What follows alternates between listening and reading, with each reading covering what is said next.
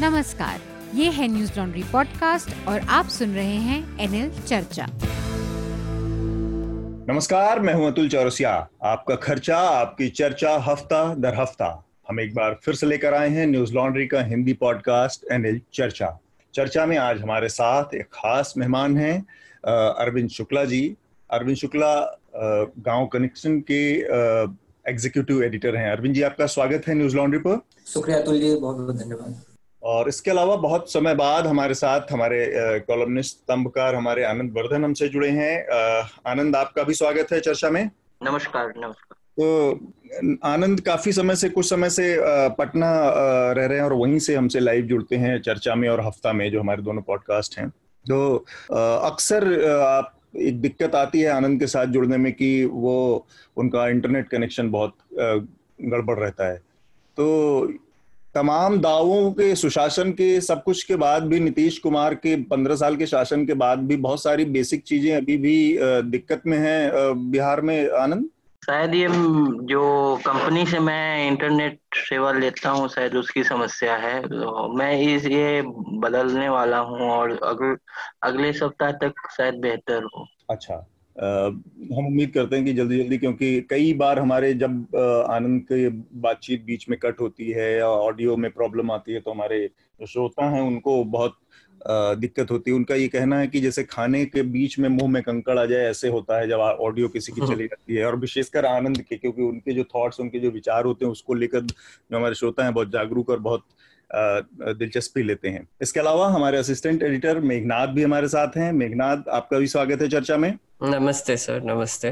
तो बात बहुत ज़्यादा घुमा फिरा कर कहूँ उससे बेहतर है कि आप पहले जो विषय हैं उसके बारे में एक बार हमारे जो श्रोता है उनको उनको सारा बता दें फिर हम अपनी चर्चा को आगे बढ़ाएँ। जी आम, हम आ, कुछ हेडलाइंस जो है वो आ, पहले तो हम किसान जो रिफॉर्म्स है, उसके बारे में बात करेंगे। तीन बिल पास हो चुके हैं पार्लियामेंट में लास्ट वीक संडे को जो दो बिल पास हुए, वो थोड़े से डिसरप्शन में पास हुए थे और बहुत सारे प्रोसीजरल नॉर्म्स भी का उल्लंघन कर दिया था और उसके अलावा ऑपोजिशन का बहुत हंगामा भी देखने को मिला था तो इस पर बात करेंगे। और स्पेशली ये फार्म बिल में क्या है और आ, हमारे यहाँ पे फार्मर्स क्यों प्रोटेस्ट कर रहे हैं? हरियाणा पंजाब और अभी बिहार की भी खबरें आ रही है कि वहाँ पर भी प्रोटेस्ट शुरू हो गए हैं। तो इसके बारे में बात करेंगे। और नेक्स्ट विषय जो है वो है दीपिका पादुकोण को समन किया गया है। एनसीबी ने उनके कोई 2017 के चैट्स निकले हैं जिसमें उन्होंने माल प्रोक्योर करने की बात की है। माल मतलब हैश और उसके उसके लिए उनका कल आज फ्राइडे है आज 25 तारीख है 11 बजे हम रिकॉर्डिंग कर रहे हैं। तो उनका कल उनको कल समन कर, कर दिया गया है और फिर इसके आसपास टीवी मीडिया का बहुत ज़्यादा तमाशा चालू है। एक इंसिडेंट हुआ जहाँ पर रिपब्लिक के प्रदीप भंडारी नाम के एक रिपोर्टर को थप्पड़ मारा गया एक एनसीबी के गेस्ट हाउस के बाहर। और फिर उसमें भी बहुत सारा बवाल हुआ कल तो उस पर भी थोड़ा सा इसमें जोड़कर बात करेंगे। इसके अलावा डीन जोन्स जो ऑस्ट्रेलियन बैट्समैन है, वो कमेंटेटर भी थे, उनकी मौत हो चुकी है कार्डियक अरेस्ट से। सडनली उनको एक कार्डिया कार्डियक अरेस्ट आ गया था कल। और उसकी वजह से उनकी मौत हो गई है। तो आई थिंक आनंद इस पर थोड़ा सा बात करेंगे। ये तीन विषयों के अलावा और भी कुछ हेडलाइंस हैं वो मैं जल्दी से आपको बता देता हूँ। हमारे यहाँ पर कोविड की सिचुएशन बद से बदतर होती जा रही है। नब्बे हज़ार से ज़्यादा डेथ सब दिखाई दे रहे हैं और हम दूसरे स्थान पर है इन्फेक्शन रेट्स को लेकर। तो कोविड जो वैक्सीन से लेकर बात हो रही है तो 150 नेशंस ने एक अलायंस बना लिया है वैक्सीन सप्लाई के लिए 2021 के एंड तक। पर इसमें से यूनाइटेड स्टेट्स और चाइना इसके पार्ट नहीं है, क्योंकि उन्होंने ऑलरेडी कुछ बायोलैटरल डील्स कर लिए हैं वैक्सीन के लिए कोवैक्स जो प्लान है उसके लिए. सुरेश अंगाडी जो हमारे एमओएस है रेलवेज के, वो कोरोना वायरस की वजह से उनकी मौत हो गई है. सिक्सटी फाइव ईयर्स के थे वो. उन्होंने ट्विटर पर बोला था कि वो ठीक है एक्सेट्रा पर वेडनेसडे को उनकी उनका निधन हो गया। उमल खैर के जो हियरिंग है, जो बेल एप्लीकेशन की, वो भी पोस्टपोन हो गई है अक्टूबर 22 तक। तो मतलब एक महीने तक उनको और जुडिशियल कस्टडी में रहना पड़ेगा। और इसके अलावा प्रशांत प्रशांत कनोजिया जो जर्नलिस्ट है, उनका भी बेल प्ली अब चार वीक में आएगा, जो कि उनको अगस्त अठारह को अरेस्ट किया गया था और कस्टडी में थे।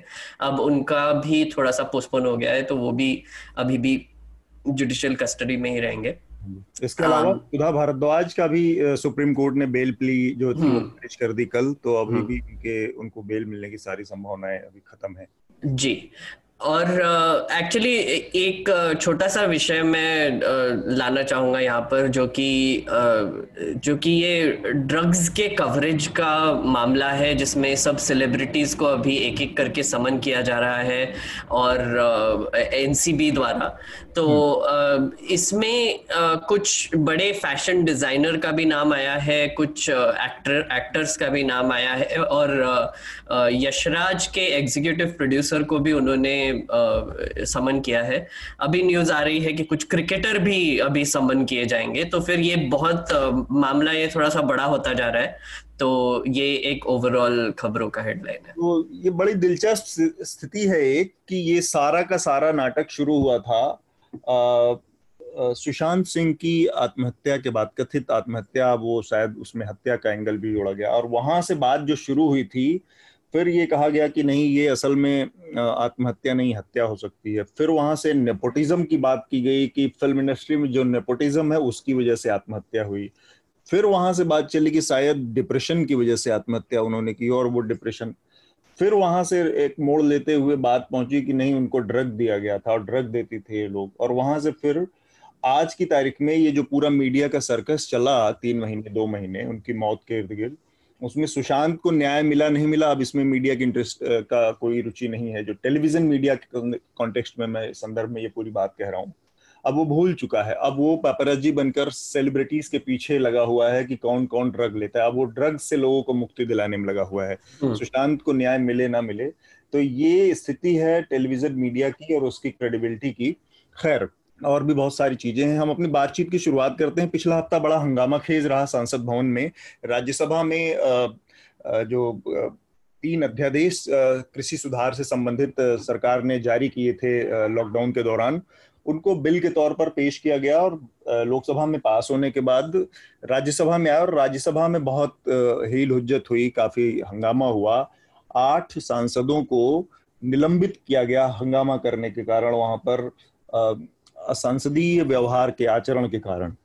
तो एक चीज़ तो ये रही कि पूरा का पूरा जो राज्यसभा में मत पारित हुआ है ये ये ध्वनि मत से पारित कराया उपसभापति ने जो कि हरिवंश नारायण सिंह है जो पुराने पत्रकार भी हैं उसके लिहाज से न्यूज़ लॉन्ड्री के में उनकी चर्चा होना थोड़ा ज़्यादा विस्तार से चर्चा लाजमी होगी क्योंकि बतौर पत्रकार जिस लोकतंत्र और जिन परंपराओं और जिन संसदीय मर्यादाओं का, का वो दम भरते थे क्या उनका पालन उन्होंने किया?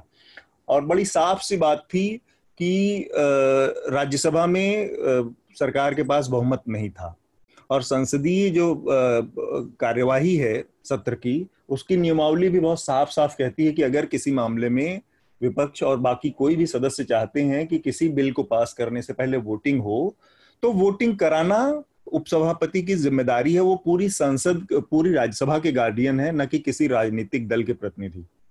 इसके बावजूद जिस तरीके से पास करवाया उन्होंने ध्वनिमत से एक तरह से उन्होंने सारी संसदीय परंपराओं मर्यादाओं और उस पर नियमावली पर बुलडोजर चला दिया। तो सबसे पहली जो टिप्पणी है मैं चाह रहा हूँ कि आनंद आप दें कि सांसदों को तो विलेन बनाया गया उन आठ सांसदों को हड़दंग के लिए उद्दंडई के लिए।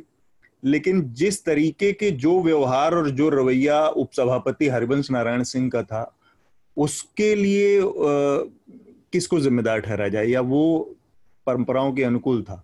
देखिए, अभी ये जो पूरी प्रक्रिया हुई, इसमें दो तरह की बेचैनी दिखी दोनों पक्ष से, सरकार के पक्ष से और विपक्ष के पक्ष से। सरकार के पक्ष से यह कि अल्पावधि वाली या मॉनसून सेशन थी और इसमें ज़्यादा से ज़्यादा बिल पास करवा लेना और जो कुछ टीथिंग प्रॉब्लम्स वाले जो शुरुआती प्रॉब्लम्स वाले बिल हैं, जिसपे विरोध के आसार ज़्यादा हैं, उसको पारित करवाना और यह एक बेचैनी थी और दूसरी तरफ़ विपक्ष की बेचैनी थी कि इस सत्र से कुछ बड़े मुद्दे निकालना, क्योंकि एक जो मोबिलाइजेशन का एक बहुत ही की मुद्दा है या जिस पर व्यापक जन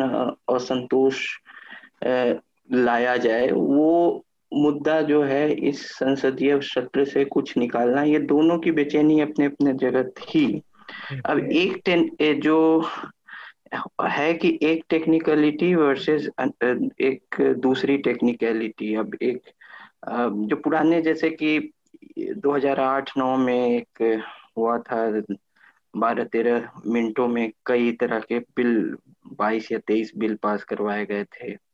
इस तरह के एक की, की जो मतलब गलत प्रेसिडेंट्स जो पूर्वक सेट हैं तो उसका भी एक सभी चीज़ का एक टेक्निकल सॉल्यूशन होगा अब जैसे इसमें अब कह दे, कह दें कि लोग बैठे हुए नहीं थे अपनी सीट पर नहीं थे हम्म, इसलिए हम्म। हमने जो है वोटिंग नहीं करवाई।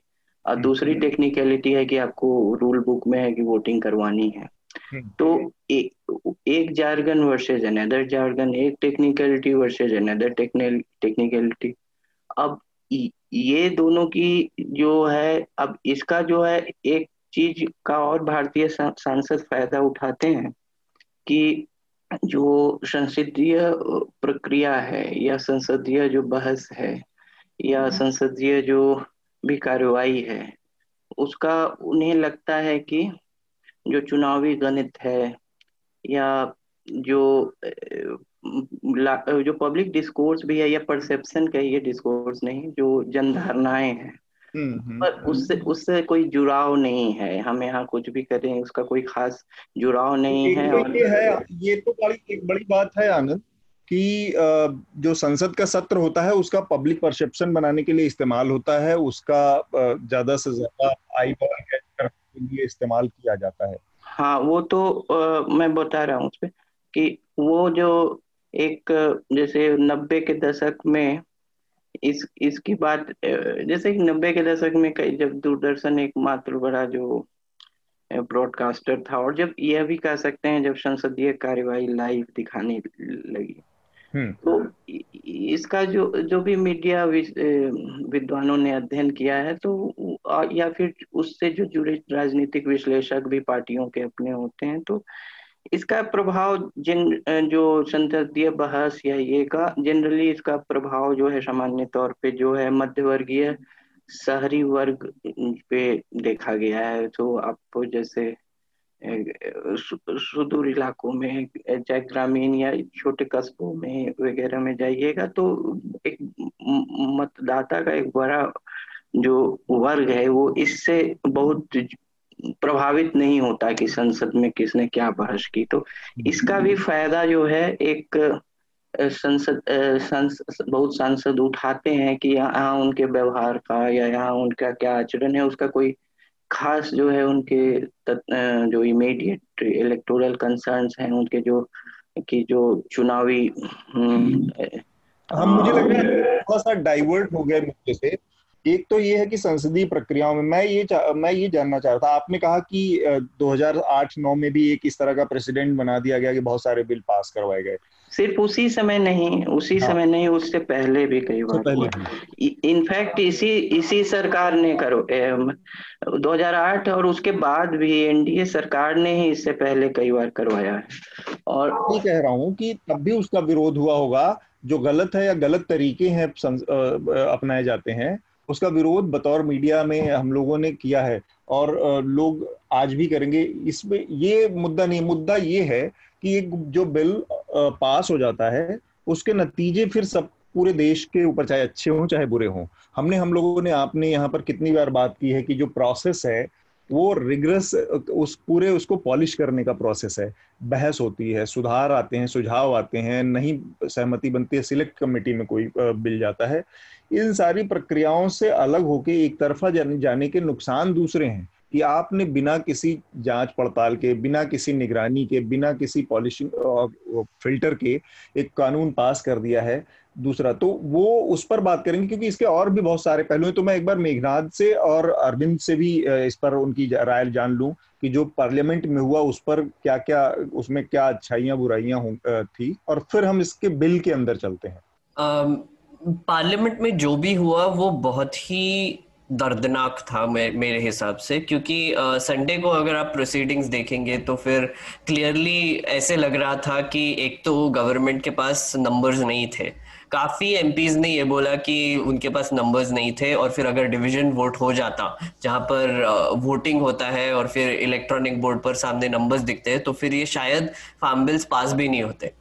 तो इस अगर आप इस इस नज़रिए से देखे जाए तो फिर लोकसभा में उनके लिए इजी है पास करना वॉइस वोट से या फिर डिवीज़न से पर राज्यसभा में इतना इजी नहीं है और दूसरी चीज़ ये है कि मेघनाथ एक चीज़ मुझे क्लियर हम्म। कर दीजिए आप क्योंकि आनंद भी कह रहे थे कि टेक्निकल एक टेक्निकलिटीज वर्सेस दूसरी टेक्निकलिटीज हम्म। अब चूँकि सदस्य अपनी सीट पर नहीं थे इसलिए वो वोटिंग के लिए बाध्य नहीं थे। मैं ये कह रहा हूँ कि अगर सदस्य अपनी सीट पर नहीं थे तो हम्म। क्या वो ध्वनिमत कराने के लिए बाध्य थे? ये ये बहुत ही ये बहुत ही गलत सॉर्ट ऑफ़ इंटरप्रिटेशन है रूल्स का। क्योंकि एक एक आप uh, समझ लीजिए मैं इतने सालों से पार्लियामेंट ट्रैक कर रहा हूँ मैं एमपीज के साथ भी काम कर चुका हूँ और मैंने ये देखा है कि जब भी uh, कोई वॉइस वोट को अपोज करना होता है तो एक एमपी कोई भी एमपी उठकर बोल सकता है डिविजन ठीक है? उनको वो सीट पर होना ज़रूरी है, वो रूल में लिखा गया है, ठीक है? पर यूजुअली होता क्या है कि जब भी डिवीज़न का मांग होता है और फिर अगर कोई डिसरप्शन शुरू होता है तो फिर थोड़े मिनट्स के लिए हाउस को अर्जन किया जाता है, ताकि सब लोग अपने सीट पर चले जाए और फिर डिवीज़न हो जाए। और डिवीज़न जब होता है तो एक बहुत ही दिलचस्प प्रक्रिया शुरू हो जाती है कि उनको उनके हाउस की गेट्स बंद हो जाते हैं लॉबीज क्लियर हो जाती है और फिर उनको अपने सीट पर बैठकर 10 सेकंड दिए जाते हैं जिसमें वो वोट कास्ट कर सके। तो ये करना पॉसिबल है। तो ये रूल यूज़ करना कि अरे आप सीट पे नहीं थे और फिर डिवीज़न बोल दिया ये गलत है। और दूसरी चीज़ ये है कि काफ़ी वीडियोस निकल कर आए। एक तो डेरेको ब्रायन और दो तीन एम ने कुछ वीडियोस डाले हैं, जो अंदर हाउस के अंदर क्या हुआ, वो उन्होंने फ़ोन पर रिकॉर्ड कर कर पब्लिक कर दिया। अब ये इलीगल चीज़ है करना। कि आप हाउस में रिकॉर्डिंग नहीं कर सकते सेंट्रल हॉल में भी रिकॉर्डिंग नहीं कर सकते। पर डेरेक ओब्रायन का ये कहना था कि उन्होंने ऑलरेडी एक प्रक्रिया अगर आपने उल्लंघन कर दिया है जो कि डिवीज़न वोट का है तो फिर हम भी सोच रहे थे कि ये बताना बहुत ज़रूरी था कि हो क्या रहा है। क्योंकि मीडिया ने एग्जैक्टली exactly वैसे ही स्पिन किया कि ऑपोजिशन वाले हंगामा कर रहे थे तो ऑब्वियसली यही करना पड़ता। ऑब्वियसली ये नहीं करना पड़ता। वॉट अभी होना क्या चाहिए था कि उन्होंने बोला कि कुछ चार से पाँच एमपीज डिवीज़न मांग रहे थे। और उनका डिवीज़न इस चीज़ पर भी था कि वो बिल को standing committee sorry select committee में भेजा जाए। सिलेक्ट कमेटी में क्यों भेजा जाए? ताकि उस पर और अभ्यास हो स्टेक होल्डर्स को बुलाया जाए farmers stake holders middleman lobbies सब कुछ सबको बुलाया जाए और फिर उनकी राय ली जाए उसके उसको लेकर वो बिल में अकॉर्डिंगली चेंजेस किया जाए। जैसे अगर आप एक हम इस बिल पर तो बात करेंगे ही तो मैं पर एक एग्जांपल यहाँ पर देना चाहूँगा एक बड़ी मांग ये है कि एमएसपी का मामला है कि गव, फार्मर्स को लग रहा है कि गवर्नमेंट को अब का एमएसपी को निकालने की तरफ़ ये एक कदम है हम्म। तो अगर आप स्टैंडिंग कमेटी सिलेक्ट कमेटी में भेजते तो फिर वहाँ पर आपको यही राय मिलती और फिर आप बिल में चेंज ला सकते थे कि एमएसपी को कोई हाथ नहीं लगाएगा हम्म। तो ये यही यही प्रोसीजर है तो ये प्रोसीजर्स का एक के बाद एक उल्लंघन किया गया। संडे को बुल बिल बुलडोज किया गया और इसकी वजह से वो अपोजिशन का जो रिएक्शन था वो आया। मैं कंडोन नहीं कर रहा उनका बिहेवियर कि वो माइक उठा के तोड़ने लगे एक्सेट्रा वो बहुत गलत था। तो बहुत ही अनफॉर्चुनेट था। और पर सरकार का जो रवैया है इस पूरे मामले में अगर आप पिछले हफ़्ते भी देख ले तो एक दिन में उन्होंने सात बिल पास कर दिए। क्योंकि कोई ऑपोजिशन का मेंबर नहीं था उन्होंने बॉयकॉट कर दिया था। टोटली ये पार्लियामेंट के सत्र में 25 बिल पास हुए हैं। और एक भी स्टैंड कमिटी में भेजा नहीं गया। और तो, जबकि सबसे छोटा सत्र है। जी और सबसे छोटा सत्र था सबसे इंपॉर्टेंट और क्रूशियल भी सत्र था। जैसे मैंने पहले भी बोला था ये जो सत्र है ये आ, बहुत सारे इश्यूज़ के बाद आ रहा है। जैसे इंडो चाइना का इशू है पैंडेमिक का सिचुएशन है इकोनॉमिक कंडीशन है। पर इस पर किसी पर भी चर्चा नहीं हुई।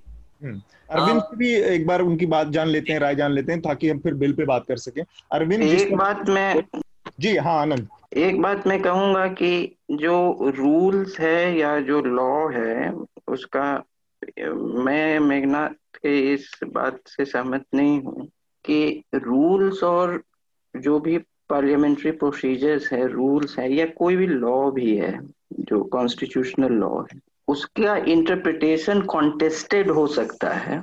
कॉन्टेस्टेड हो सकता है और उस पर एक जूरी बैठ सकती है एक न्यायपीठ बैठ सकती है हम्म। मतलब उस पर जजमेंट हो सकता है किसी भी जो एडजुडिकेशन uh, में या न्यायालय में क्या होता है कि लॉज के डिफरेंट इंटरप्रिटेशंस पे कॉन्टेस्टेड इंटरप्रिटेशन पर डिलिब्रेशन होता है कॉन्टेस्टेड इंटरप्रिटेशन होते हैं गलत इंटरप्रिटेशन नहीं होते हैं और गलत क्या है ये ये, को, ये इसके लिए आपको आर्बिट्रेशन में जाना पड़ता पर है। ये पार्लियामेंट का मैटर है जो स्पीकर ने लिया गया था और स्पीकर को समन नहीं कर सकते। स्पीकर को क्वेश्चन हाँ, नहीं कर सकते कॉन्स्टिट्यूशन में। नहीं समन कर सकते वो स्पीकर के पास लेकिन यह कहना कि कोई इंटरप्रिटेशन सही है और कोई गलत है ये इंटरप्रिटेशन शब्द का इसका ही गलत मतलब है। इंटरप्रिटेशन पर अगर एक लॉ में इंटरप्रिटेशन इंटरप्रिटेशन कॉन्टेस्टेड होता है। इंटरप्रिटेशन आर ये बहुत ये बहुत इसकी बारीकी में जाने की बात हुई।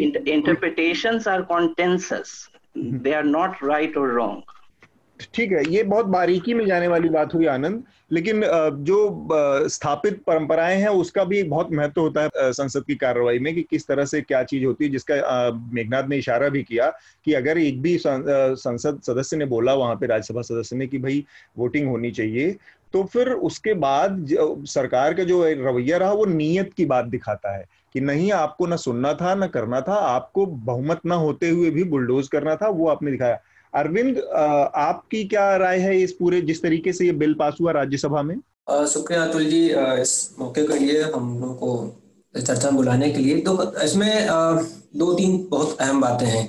पहला तो ये कि जब हम शुरू पिछड़ा पीछे जाएँगे कि बिल की ज़रूरत थी कि नहीं थी तो अब बहुत दिनों से मांग हो रही है और क्योंकि सारे के सारे बिल जो है वो साठ पैंसठ साल पुराने हैं जो बने हुए हैं जिस तरह से काम हो रहा है तो हाँ बदलाव था और बहुत लंबे समय से बदलाव की मांग आ रही थी। होने हम्म। चाहिए थे। जी।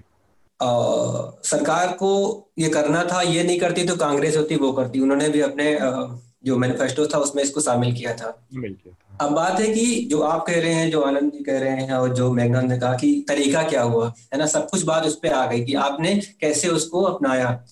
तो आ, अभी जैसे कि जो कृषि मंत्री है नरेंद्र सिंह तोमर वो कह रहे हैं कि जो कानून बनाने का जो अधिकार है वो केंद्र को मिला हुआ है और वो संविधान की जो सूची है संवर्ती सूची सात के की अनुसूची प्रविष्टि है तैतीस उसके अंतर्गत उन्होंने ये सब काम किए हैं। हम्म। मैंने पढ़ा उनको सब सुना था कि वो कैसे कैसे काम कर रहे हैं। तो वो कोई कोर्ट में जाएगा तो वो कहाँ टिकेंगे या नहीं टिकते हैं वो उन्होंने लेकिन उन्होंने कहा मैंने ऐसे किया है। अब किया तो आपने जो उसके आगे रिज़ल्ट आएँगे वो तब की बात। अभी आपने तुरंत तुरंत क्या किया, वो वहाँ पे फंस गया कि जो सबसे अच्छा तरीका ये था कि गलतियाँ कहाँ से होनी शुरू हो गई?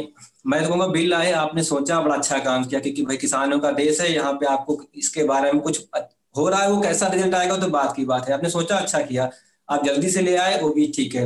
लेकिन क्या जो इसके स्टॉक होल्डर्स हैं, जो किसानों के प्रतिनिधि हैं या इसमें किसान शामिल किए गए नहीं। अगर वो शुरुआत से इसमें शामिल किए गए होते, जो आप अध्यादेश लेकर के आए थे, आपका समय था, वो ठीक है, आपको कोविड का कॉल था तो बहुत सारी चीज़ें जो है डिजिटल हो रही हैं तो आप डिजिटली किसानों से मिले होते, सौ, दो सौ, पाँच सौ अलग अलग किसानों के अलग अलग रीजन के किसानों से मिलना चाहिए था, क्योंकि हमारे यहाँ इतने टॉपिकल अलग अलग जोन्स हैं कि वहाँ हर जगह नहीं होता है। गेहूँ, पंजाब, यूपी, हरियाणा, राजस्थान, मध्य प्रदेश, इन सब में होता है ना, लेकिन महाराष्ट्र में तो उतना नहीं होता है, बिहार या पश्चिम बंगाल में तो धान होता है उड़ीसा और छत्तीसगढ़ में तो धान ज़्यादा पैदा होता है। तो हाँ। आपने उनके स्टॉक होल्डर्स को क्या शामिल किया? तो अगर आप सही तरीके से पूछेंगे तो बोलेंगे नहीं। अगर जब नहीं हुआ ना, यही शुरुआत तो यहीं से विवाद की बात शुरू हो गई। तभी जो जो जो पेज फंस रहे हैं, चाहे वो जो सांसद हैं भाजपा हो, पंजाब के या फिर डायरेक्ट हो, तमिल टीएमसी के या दूसरे जो और लोग हैं, जो उन्होंने सवाल उठाए कि इसको सेलेक्ट कमेटी के पास भेजा जाए, जो उच्च अधिकार प्राप्त समिति है, वो इसमें कुछ करती वहाँ पे कहने सीधा मतलब था कि आप जो जो लोगों की आशंकाएँ हैं, आप बने तो सरकार हो इसी के लिए ना आप जब आपको इतना कॉन्फिडेंस है अपने बिल पे कि इससे अमूल चूत परिवर्तन हो जाएगा एग्रीकल्चर में तो बाकी लोगों की बात को सुनना चाहिए था। वहाँ पे उनको, उसको सेलेक्ट कमेटी भेजना चाहिए था और जो किसानों की आशंकाएँ हैं मैं एलएसपी के इधर ही बात कर रहा हूँ जो आशंकाएँ हैं उनको दूर करने पे बात होती और ये सबसे अच्छा होता। भले इसको थोड़ा और समय लग जाता है ये सब थोड़ा लंबा सरकार ऐसा भी नहीं है कि ये सरकार का समय नहीं है। सरकार के पास अभी 2024 तक का समय था। और उसको अगर तमाम इसके स्टेक होल्डर्स को शामिल किया जाता उनकी सलाह मशवरे को इसमें कंसल्टेंट कंसल्ट किया जाता लोगों की विचार शामिल होते तो शायद और एक बढ़िया पुख्ता कानून सामने आता बनकर। बिल्कुल आता वो और बिल्कुल आता और और मज़बूत होता और जो मतलब अगर इसमें कहीं सरकार की मन, उनका नियत मनसा सब कुछ ऐसी रही कि अगर किसानों को भलाई हो तो और बेहतर तरीके से आते। और तो ये अच्छा नहीं मतलब जिस तरह से वो पास हुआ बिल ये जिस लाया गया वो तरीका तो नहीं ज़ाहिर सी बात अच्छा नहीं है वो जो संसदीय कार्य प्रणाली के लिए भी और किसान अब मैं ठीक आनंद जी कहते बहुत सारे लोग किसान नहीं देखते हैं नहीं देख पाते होंगे संसद बहुत सारे पत्रकार या बहुत सारे जो इससे जुड़े हुए स्टेक होल्डर्स वो भी नहीं देख पाते सबको नहीं सुन पाते जबकि उनको सुनना चाहिए कम से कम किसान नेताओं को और दूसरे जो है उनको सुनना चाहिए लेकिन नहीं किया तो वो मतलब तरीका अच्छा नहीं है तरीका सही नहीं था वो संसदीय प्रणाली को सूट नहीं करता है। आपको यहाँ पे रोक के इसमें जो अंदर है जो कानून के अंदर चीज़ें हैं उस पर भी हम बात करें क्योंकि समय का भी ध्यान रखते हुए। मैं ये चाह रहा हूँ जो तीनों ये कानून पास हुए उनके बारे में मैं बता दूँ। एक तो पहला है कृषक उपज व्यापार और वाणिज्य संवर्धन और सरलीकरण विधेयक। दूसरा है इसमें कृषक सशक्तिकरण एवं संरक्षण, कीमत आश्वासन और कृषि सेवा पर करार विधेयक, इसको कॉन्ट्रैक्ट फॉर्मिंग कहते हैं। और तीसरा है आवश्यक वस्तु संशोधन विधेयक। ये ये संशोधन है, ये पहले से एग्जिस्टिंग जो आवश्यक वस्तुओं के दायरे में जो चीज़ें थी, उनको, उनमें से कुछ चीज़ों को हटा दिया गया है, जिसमें तिलहन है दाल वाली फ़सलें हैं, आलू, प्याज और तेल से जुड़ी। तो ये सारी चीज़ें हैं जो असेंशियल कमोडिटीज थी, उन, उसमें से इनको निकाल दिया गया है। अब इस, इन तमाम विषयों पर जो मेजर कुछ सवाल पैदा हो रहे हैं, उस पर मैं बात करना चाहूँगा। और सबसे पहले अरविंद, आप ही से कि एक तो ये बात कही जा रही है कि इस कानून में कहीं एमएसपी का ज़िक्र नहीं है। सरकार कह रही कि उसने पूरा खोल दिया है किसानों के लिए कि अब वो खुले बाज़ार में अपनी जो उपज है उसको बेचे, ना कि किसी मंडी और उसके या उसके उसमें बंधन में रहे, या किसी राज्य के, किसी ज़िले के बंधन में रहे। वो कहीं पे भी अपनी फ़सल बेच सकती है। किसानों का डर ये है कि एमएसपी जो होता था, ये तो पहले भी था। एमएसपी के तहत सरकार कुल उत्पादन का छह परसेंट प्रोक्योर करती थी। पहले भी वो अपने किसान अपनी उपज को बाहर के बाजारों में बेचता ही बेचता था, निजी उनके ज़रिए। तो ये कोई ऐसी बहुत बड़ी बात हो गई, इस पर मैं एक तो जानना चाहूँगा। दूसरा एमएसपी का जो ज़िक्र नहीं है एमएसपी का ज़िक्र होने से एक चीज़ होता है कि किसान अगर बाज़ार में निजी किसी भी के यहाँ दुकानदार या किसी आड़ती के पास जाता है तो उसके पास अपनी बात को अपने सौदे के समर्थन में एक सरकारी संबल ढाढ़स साहस होता है कि सरकार का एमएसपी ये है, इस पर आपको इस, इसके आसपास आपको लेना होगा।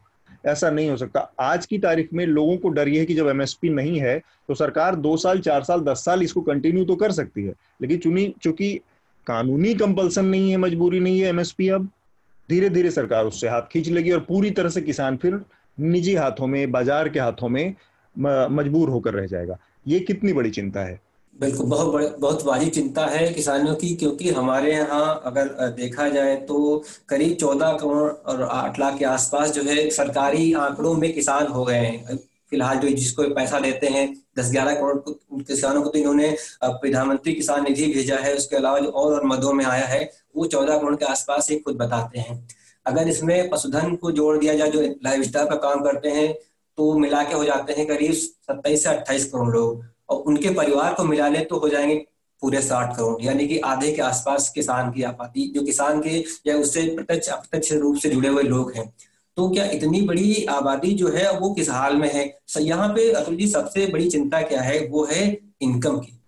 MSP hmm. उन्नीस में आया था उससे पहले एमएसपी नहीं था या कारोबार खेती सब बहुत पहले से रहे होंगे और चलते रहे हैं, व्यवस्था भी चलती रहेगी बहुत, जैसे कि आपने कहा, छह परसेंट तो नहीं, लेकिन छह परसेंट किसानों को बताया, अभी थोड़ा बदल गया, शांता कुमार जी की थी, वो उसमें काफ़ी साल हो गए होंगे तो काफ़ी कुछ आंकड़े बदल गए होंगे जैसे यूपी में इस बार जो धान खरीद थी, उसे पंद्रह फ़ीसदी थी। तो आंकड़े बदल गए हुए लेकिन यहाँ पे सब कुछ आता है। किसान के पास जो क्या है एमएसपी यानी न्यूनतम समर्थन मूल्य सबसे लोएस्ट प्राइस वो माना है जो सरकार तय करती है कि चलो इस इस रेट पे मैं आ, आ, आ, जो किसान है उसे तेईस चौबीस फ़सलें जींस जो है वो खरीदने की बात है। ज़्यादातर खरीदा सिर्फ़ गेहूँ और धान जाता है। लेकिन यहाँ पे क्या एक एक सिक्योरिटी मिलती थी किसानों को चलो कुछ तो है हमारे पास। एक होता ना आपके पास लड़ाई का बेस मिल जाता है ना कि जैसे बिल बुक है तो संसद में कुछ नियम बनाए उनपे संसद लड़ रहे होंगे। ऐसे किसान के पास एक वो बेस था कि चलो ये न्यूनतम ही सही लेकिन कम से कम है तो हमारे पास वो अधिकतम था। हम्म। लेकिन वो कम से कम कुछ तो है जिसपे मैं खड़े होकर मैं लड़ाई करता हूँ मैं मैं बात करता हूँ मैं अपनी बात रख सकता हूँ उससे पता पता ही नहीं रहता कि कहाँ पे क्या जाएगा। तो इसीलिए। जी, मेघनाथ से भी मैं इस पर थोड़ा सा एक बार उनकी राय ले लूँ। मेघनाथ, ये जो न्यूनतम समर्थन मूल्य के ज़िक्र नहीं होने का सवाल है मिनिमम सपोर्ट प्राइस तो इस, ये कितनी बड़ी चिंता है, वाजिब चिंता है? क्योंकि कुछ लोगों का कहना है कि अल्टीमेटली इसका नतीजा ये होगा कि सरकार धीरे धीरे जब एमएसपी उसका कंपल्सन नहीं रहेगा तो धीरे धीरे चूँकि ये सारी की सारी एमएसपी जो जो देती है सरकार, वो मंडियों में जो एपीएमसी हैं, वहाँ पर जो लेन देन होता है, उसके ज़रिए होता है।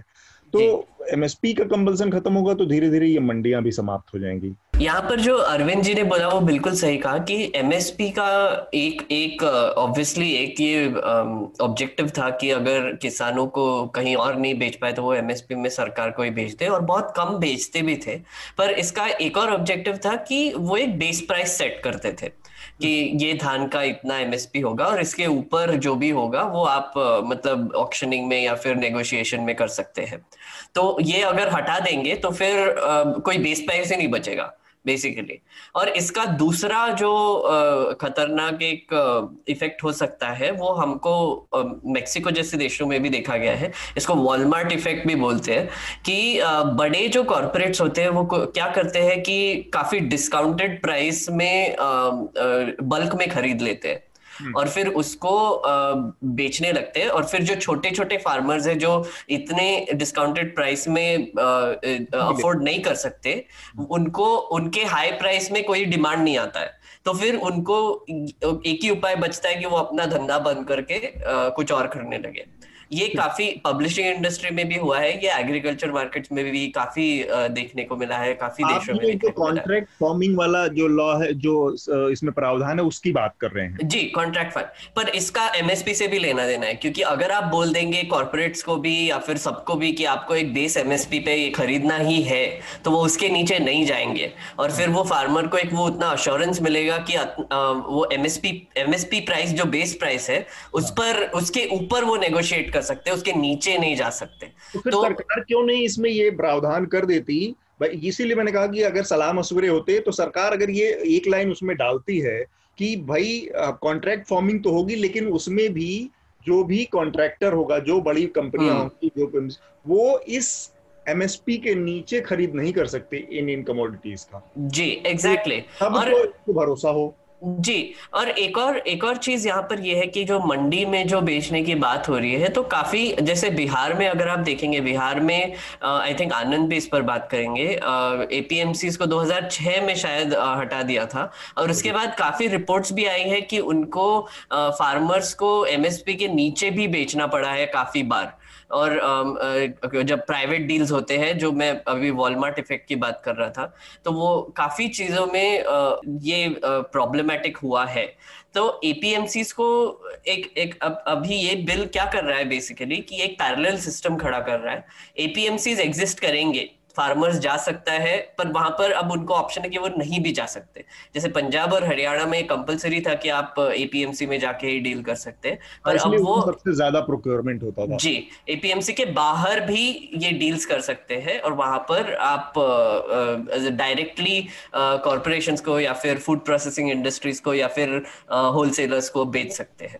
जी तो एक बार आनंद से भी ले, जान लेते हैं। आनंद ये जो चिंताएँ जताई जा रही हैं एमएसपी को लेकर या फिर मंडियों को खत्म हो जाने को लेकर, या जो, ये जो कृषि उत्पाद मंडी समितियाँ बनी हैं जिनके ज़रिए प्रोक्योरमेंट करती है सरकार, जो, ये जो इनके खत्म होने की चिंता है, या सरकार जो एमएसपी को लेकर एक वेग सा उसका अश्योरेंस है कि प्रधानमंत्री कह तो कुछ रहे हैं अब यहाँ पर एक बड़ा वाजिब सी चिंता है कि बहुत वायरल एक वीडियो है प्रधानमंत्री नरेंद्र मोदी जी का जिसमें वो कहते हैं कि मेरा तो सारा जीवन ही रेलवे से बना है तो मुझसे ज़्यादा रेलवे की चिंता कौन कर सकता है? और मैं आपको भरोसा देता हूँ कि रेलवे कभी प्राइवेटाइज नहीं होगी, मेरे जीवन में रहते रहते तो कभी नहीं होगी। और उसके बाद हम देखते हैं कि डेढ़ सौ से ज़्यादा रेलवे प्राइवेट सेक्टर को चलाने के लिए दे दी जाती है। ये पहला कदम है। तो आप जो चीज़ कानून में नहीं रखते हैं एमएसपी का प्रावधान अगर कानून में ज़िक्र नहीं है तो आप वर्बल अश्योरेंस चाहे जितने भी दे लें, लेकिन वो किसी के लिए बाध्यकारी तो है नहीं। तो ऐसे में किसान कैसे भरोसा करे? आनंद? नहीं देखिए दो तीन चीज़ें हैं इसमें। हाँ। कुछ कुछ ग्राउंड्स तो कवर हो गए तो उसको मैं रिपीट नहीं करूँगा। पहला है कि कोई भी ये एक बहुत निलंबित तरह का सुधार जो कृषि सुधार है 1990 से रहा है और कोई भी जो इस तरह के जो बाज़ार सुधार का वो कृषि क्षेत्र में हो उसमें कुछ टीथिंग प्रॉब्लम्स रहेंगे जीएसटी को लेके कई प्रैक्टिकल समस्याएँ हैं। तो और उसी तरह से इसको भी लेके जो प्रैक्टिकल समस्याएँ हैं और प्रैक्टिकल बेनिफिट्स हैं, इस पे थोड़ा सा ज़्यादा देखना चाहिए। क्योंकि सरकार की जो कमज़ोरी रहेगी, इसके प्रैक्टिकल समस्याओं को हटाना और विपक्ष के लिए जो रहेगा कि जिस, जो इससे अलार्म और थोड़ा मिस इन्फॉर्मेशन भी है उसको एम्पलीफाई उसको बड़ा करना। तो दोनों प्रक्रियाएँ साथ चलेंगी। जैसा कि मेघनाथ बता रहे थे तो एपीएमसी जैसे बिहार में 2006 में हटा दिया गया और जो लोकल मंडियाँ तो मैं पिछले एक साल से खुद भी एक छोटे स्तर का बहुत छोटे लैंड होल्डिंग का किसान हूँ एक तरह से हर सप्ताह में जाता हूँ। हाँ अपने एक छोटे से होल्डिंग में तो वो क्या है कि मैं दोनों बता रहा हूँ कि समस्याएँ क्या आ रही हैं और इसके आ, जो लाभ क्या है लाभ ये है कि आ, पहला कि चूँकि मंडियाँ जो हैं एपीएमसी के जो बाज़ार समिति हम लोग की तरफ़ कहा जाता है हम्म। और मंडियाँ हैं वो बहुत दूर पे रहती हैं तो छोटे किसान जो हैं वो ट्रांसपोर्टेशन कॉस्ट में जो बहुत कम कम जो है अंतराल पर जाके वहाँ नहीं बेच सकते हैं। तो वो जो है ट्रांसपोर्टेशन प्लस जो है एक खास वज़न के बाद ही वो चाहते हैं कि जाकर बेचें।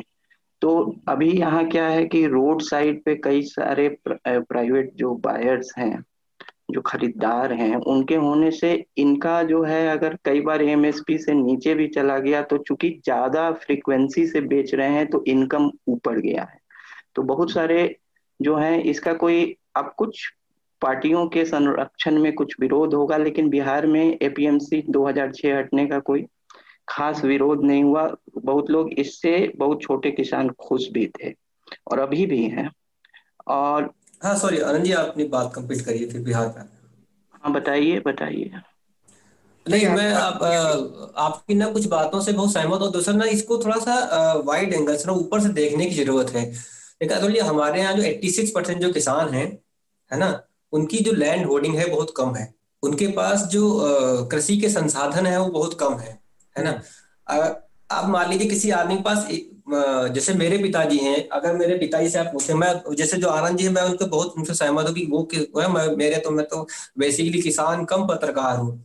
तो हमारे पास तो दस पंद्रह एकड़ ज़मीन है और अच्छी खासी खेती करते हैं हर तरह की खेती करते हैं खूब नुकसान उठाते हैं खूब प्रयोग करते हैं नए नए हम्म। अगर आप मेरे पिताजी से पूछेंगे कि मैं तीन भाई हूँ पूछेंगे कि आ, मैं हूँ और दूसरे दो भाई क्या करें तो बोलेंगे यहाँ से भाग जाओ और जाकर के तुम दस हज़ार पर नौकरी कर लो लखनऊ दिल्ली में कहीं पे। ठीक है? लेकिन मैं बोलता हूँ पिछले कुछ दिनों की नहीं तुम खेती में रहो नए प्रयोग करो और उनको नए तरीके सुधारो जो जो सिर्फ़ धान गेहूँ मत उगाओ और आगे करो। वो हमने किया हमने तरबूज उगाया हमने सब्ज़ियाँ उगाई और हम लाभ के क्षेत्र में है और मेरे अभी कृषि का ढांचा भी बदल रहा है। हम्म। तो लेकिन वो कौन कर सकता? था वो सिर्फ़ मैंने किया क्योंकि मेरे पास एक निश्चित पूंजी आ रही है। मैं और मेरी वाइफ दोनों काम करते हैं और हमारे पास पैसा लगाने की क्षमता थी। मैंने ड्रिप इरिगेशन लगाया मैंने उसमें दो ढाई लाख रुपए खर्च हुए। सरकार ने हमें सब्सिडी भी दी थोड़ी सी।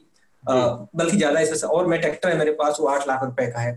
कुछ और बहुत सारी चीज़ें हैं जो हम उसको ले पाए। पंपिंग सेट है बोरिंग है, लेकिन क्या दो एक, जब क्या होता है, मान लो अब मेरे जो फादर की जो लैंड होल्डिंग है, वो हम तीनों भाइयों में डिवाइड हो जाए, ठीक है? और मेरे पास बस्ती है, मान लो पाँच एकड़ ज़मीन है या एक एकड़ ज़मीन है, वो बट के अगर मेरे दो भाइयों में तीन भाइयों में पौने दो पौने दो एकड़ आती है तो क्या मेरा छोटा वाला भाई पंपिंग सेट खरीदेगा? क्या वो बोरिंग करवा पाएगा? जो इसके हिस्से में आएगा शायद नहीं करा पाएगा। क्या वो इतना पैसा को लेकर कराएगा? नहीं। तो हम में से अब जिसके पास जो वहाँ रुक पाएगा जिसके पास दूसरे संसाधन होंगे वो जो है उसको सरवाइव करेगा। बाकी लोग दिल्ली मुंबई भागेंगे। मैं पता नहीं अपनी बात को समझा पाया नहीं। मैं कहना यहाँ पे ये चाह रहा था कि भारत में जमीनें जो है बहुत तेज़ी से बढ़ रही हैं। बहुत तेज़ी से जमीनों का जो रकबा है जो खेत है वो छोटे हो रहे हैं। वो हम्म। सिर्फ़ ज़मीन अधिग्रहण नहीं वो है बढ़ती पॉपुलेशन वो बहुत बड़ा मुद्दा है। जो जनसंख्या बढ़ इस मामले में जो मैक्सिको वाला कॉन्ट्रैक्ट फ़ार्मिंग का जो फेलियर का जो मैं मैं आपको वापस आता हूँ कि इन दोनों के संदर्भ में, भारत के संदर्भ में समझ कि ये समझना बहुत ज़रूरी है कि हो क्या रहा है। तो अगर मान लीजिए पहले ये जो छोटी लैंड होल्डिंग है, अब इसमें कोई भी आदमी, अगर वो धान, गेहूँ उगाता है, मान लीजिए, एक एकड़ वाला जो आदमी है, जिसके पास एक एकड़ ज़मीन बची अगर वो धान, गेहूँ उगाएगा तो कभी भी वो सर्वाइव नहीं कर पाएगा, वो हैंड टू माउथ रहेगा। लेकिन अगर वो सब्ज़ी उगाता है अगर वो फ्रूट उगाता है अगर वो दूसरे जो मेडिसिनल फ़ार्मिंग करता है तो उसके पास थोड़ी सी संभावना है कि वो सरवाइव कर जाए लेकिन हम्म। अब उसके पास टेक्निकल सपोर्ट कौन देगा उसके पास उसको जो बीज खाद अच्छे वो कौन देगा वो मैं अगर सब अच्छी नीयत की बात कर रहा हूँ इसका मतलब ये नहीं कि मैं किसी चीज़ का समर्थन कर रहा हूँ या नहीं वो कृषि पत्रकारों के सरकार का समर्थन मैं सरकार समर्थन नहीं कर मैं उसकी आशंकाएँ और उसकी संभावनाएँ बता रहा हूँ तो हम्म। अब क्या है कि किसानों को जो इस समय का सिनेरियो जो इस समय की स्थिति है, वो ये कहती है कि किसान एक साथ जुटे और मेहनत से मतलब जुटे और नए तरीके खेती करें। हमारे पास धान, गेहूँ की मात्रा इतनी ज़्यादा हो चुकी है कि हमको उसको अभी करने की ज़रूरत नहीं है। अब इसका मतलब हंगर इंडेक्स से जोड़ने जाने ज़रूरत नहीं, इसका इंडेक्स है कि क्या हमारे पास और चीज़ ज़रूरत नहीं है। हम क्यों अस्सी रुपए टमाटर खाने पर मजबूर होते हैं जबकि गेहूँ पंद्रह रुपए किलो ही बिक जाता है वो? तो ये इसलिए हमें खेती को थोड़ा सा ना वर्गीकृत करने की ज़रूरत है। खेती में नए नए चीज़ों को सुधार होने की ज़रूरत है ताकि जो छोटे किसान वाला है वो उगा सके। इसके लिए ज़रूरत पड़ती है कि कोई नए लोग आए उसमें इन्वेस्ट करें तकनीकी लगाएँ और वो करें। है ना? ये हम्म। बात हो रही कॉन्टेक्ट फ़ार्मिंग की है ना?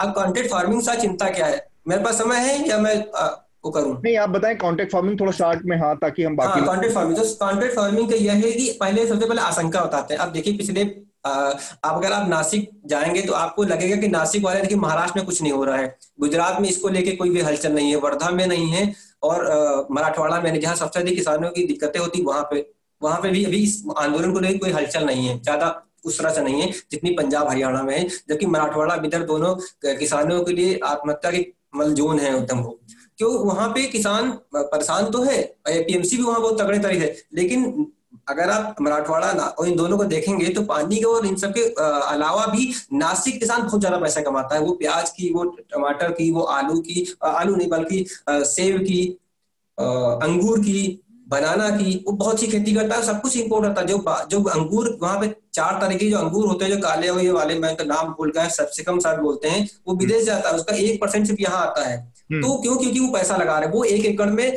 ढाई लाख रुपए लगाते हैं आठ लाख रुपए कमाते हैं हम्म। उत्तर प्रदेश का एक किसान एक एकड़ में पंद्रह हज़ार रुपए चार हज़ार रुपए लगाता है सिर्फ़ बारह हज़ार रुपए कमाता है तो क्योंकि वो किसी के साथ जुड़े हुए हैं हम्म।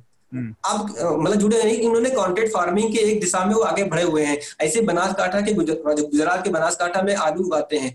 पिछले दिनों आलू का ही केस हुआ था पेप्सिको के साथ में वो एक संदर्भ। लेकिन क्या है कि अब यहाँ दिक्कत क्या है दिक्कत सेकंड फ़ार्मिंग या संविदा एक सेकंड अरविंद। मैं थोड़ा सा चूँकि आपने बहुत सारी बातें बता दी तो मेरे मुझे याद रखना भी मुश्किल हो जाएगा।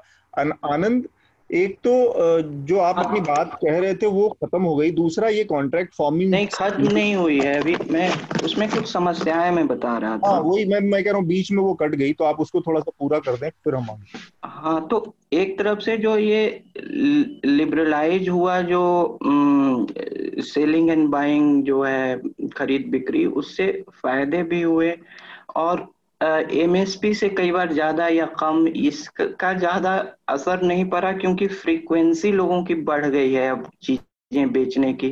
ट्रांसपोर्टेशन कॉस्ट कम हो गया है क्योंकि जो बाज़ार है वो एकदम पास में ही है तो उस ये सब फ़ायदे हैं लेकिन मुझे कुछ समस्याएँ इसमें दिख रही दिखती हैं और लोग भी बताते हैं। पहला है कि एपीएमसी में जो है एक स्टैंडर्डाइजेशन ऑफ़ मेजर्स है। वेइंग का जैसे वज़न जो है वज़न वज़न जो है क्या होगा अब हाँ। इसको स्टैंडर्डाइज करना बहुत आवश्यक है अगर इसको आ, के को पूरी तरह बदला जाता है क्योंकि वो मंडी में जाके अब जो सामान लाया उसका वज़न क्या है तो पहले उसका एक मानक था हम्म। अब वो वज़न में जो है ज़्यादा जो है वेगनेस से जो है कई बार अनावश्यक जो है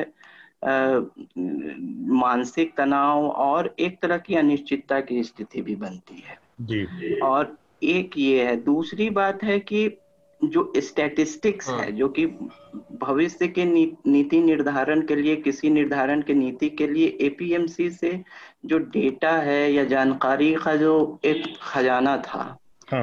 वो अगर बहुत ज़्यादा डाइवर्सिफाइड बायर्स एंड सेलर्स हैं तो वो सूचना का इतना बड़ा खजाना गायब हो जाता है। हम्म। क्योंकि और वो भविष्य के नीति निर्धारण के लिए ज़रूरी है तो इस पर काम भी किया जाए कि एक बहुत ही सॉलिड रिकॉर्ड मेंटेनेंस वो एक तीसरी बात है कि ग्रीवेंस रिड्रेसल जो समस्याएँ हैं किसानों की उसका जो है अब इतने ज़्यादा खरीद जो है खरीदार हो जाने से ये होने से अब अभी का जो कानून है उसमें जो जिला अधिकारी के बाद सबसे बड़ा अधिकारी जिला में है एसडीएम जो है जी, उसको जी, बहुत ज़्यादा पावर्स दे दिए गए हैं सभी ग्रीवेंस रिडेसल के लिए और पावर से ज़्यादा मुझे लगता है ये बर्डन दे दिया गया है।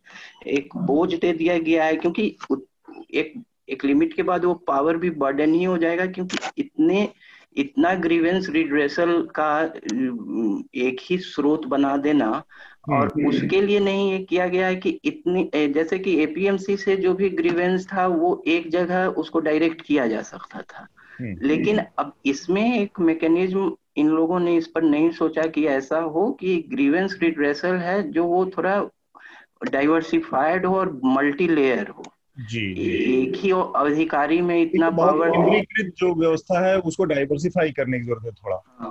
तो मेघनाथ जो कि आनंद ने बहुत सारी चीज़ों का ज़िक्र किया और अरविंद ने बहुत सारी चीज़ों का पे रोशनी डाली है। हम आखिरी में उस पर बात करें फिर हम दूसरे विषय पर चलेंगे। वो ये कि जो कॉन्ट्रैक्ट फ़ार्मिंग की तमाम स्टडीज़ हैं जो मैक्सिको से रिलेटेड उसमें मैक्सिको में वो बताती हैं कि किस तरह से वहाँ पर जो बड़ी जो कॉरपोरेशंस थी उन्होंने जो बड़ी लैंड होल्ड बड़ी लैंड होल्डिंग थी, जो बड़े किसान थे, जिनके पास बड़ी जोतें थी, उनके साथ कॉन्ट्रैक्ट किया। तो अल्टीमेटली जो सरकार का जो दावा है कि इससे किसान समृद्ध होगा, छोटे किसानों की सबसे ज़्यादा परेशान आज की तारीख में छोटी जोत वाला किसान है, जिसके पास छोटे छोटे खेत हैं, जो उत्तर भारत के तमाम उसमें देखने को मिलता है, जिनके पास, या पूरे भारत में कहीं भी देखा जाए, जिनके पास छोटी छोटी ज़मीन, एक एकड़ बीस बीघे, दस बीघे, पचास बीघे पच्चीस पच्चीस बीघे अब उसमें दिक्कत क्या है? उसने बताया कि उसमें निकल कर आया कि वो बड़े कॉन्ट्रैक्टर जो थे, वो छोटे किसान के जूतों को हाथ ही नहीं लगाते। वो बड़े बड़े जो लैंड होल्डर्स हैं लैंड लॉर्ड्स थे, उनके साथ उन्होंने कॉन्ट्रैक्ट कर लिया, उनके साथ कॉन्ट्रैक्ट फॉर्मिंग करते रहे, करने लगे। ये दूसरी तरफ़ बर्बाद होते गए एकदम से बुरी तरह से, क्योंकि इनके पास और कोई ज़रिया नहीं बचा। तो वो जो पर्पज है हमारे यहाँ तो ऐसे भी छोटे जोत वाले किसान बहुत ज़्यादा हैं। तो ऐसे में कॉन्ट्रैक्ट फॉर्मिंग का कोई मतलब कोई बाहर का मॉडल कॉपी कर लेना बजाय इसके कि कोई नया मॉडल डेवलप करना ये ज़्यादा ज़रूरी है। अब चूँकि कानून में बहस नहीं हुई पार्लियामेंट हाँ। में इन तमाम जो इसमें अच्छाई बुराई थी जो दुनिया भर के मॉडल थे उदाहरण थे उनको सामने रखकर जब हम अपने कानून को तोलते तो शायद बात होती कुछ लेकिन वो सब हुआ नहीं।